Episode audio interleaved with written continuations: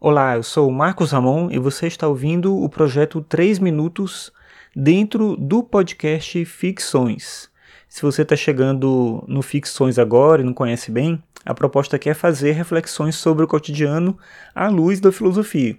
E dentro do feed do Ficções, que você pode acessar todos os episódios em marcosramon.net barra ficções, mas então dentro do feed do Ficções eu publico uma série de programas diferentes, um deles é esse, que eu vou apresentar para você hoje, que é o 3 minutos. Então, 3 minutos é uma reflexão mais rápida que tem a ver com um tema do cotidiano ou alguma leitura, alguma coisa que eu assisti, alguma coisa que eu vi, uma notícia, sei lá, alguma coisa que me chama atenção e que eu acho que cabe para uma reflexão diária aqui. A ideia do Ficções é apresentar, entregar para você um podcast por dia, ainda que seja curtinho como esse de hoje, mas um podcast por dia. Então,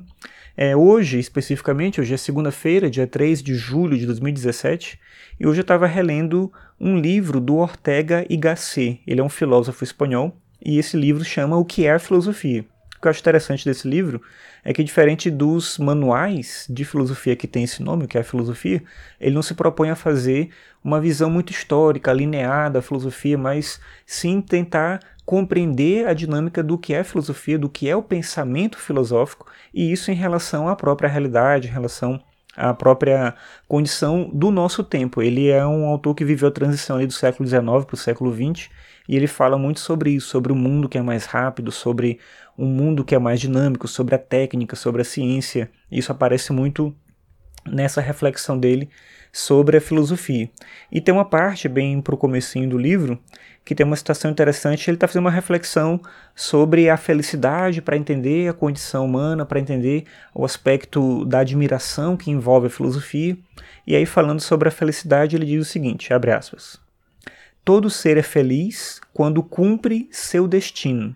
isto é, quando segue a pendente de sua inclinação, de sua essencial necessidade, quando se realiza, quando está sendo o que em verdade é. Fecha aspas. O Ortega C é um autor que discute, como eu falei, essa transição do século XIX para o século XX, e ele vê todo um avanço da mídia, da técnica, do consumo, e ele está um pouco preocupado, ele discute isso de alguma forma, com uma sociedade que as pessoas já não procuram mais manter aquilo que elas são e procuram, na verdade, fora de si isso que é a felicidade, isso que é a satisfação ou os valores, né? ele investiga essa ideia de uma deturpação dos valores